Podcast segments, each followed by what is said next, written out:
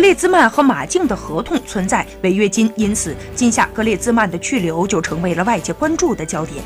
他本人也一拖再拖，没有正面回应自己的未来。然而，就在俄罗斯世界杯开幕不久，法国前锋格列兹曼宣布继续留守马竞。这也就意味着沸沸扬扬传了一两个月的转会闹剧正式宣告结束。在西班牙一家电视台推出的一档纪录片当中，格列兹曼宣布了自己留队的决心。纪录片内容是格列兹曼今年早些时候的镜头，他将自己的心路历程拍成了一组纪录片，并在纪录片的最后大声说：“我想要留下来。”这番感人的话语，值得一提的是。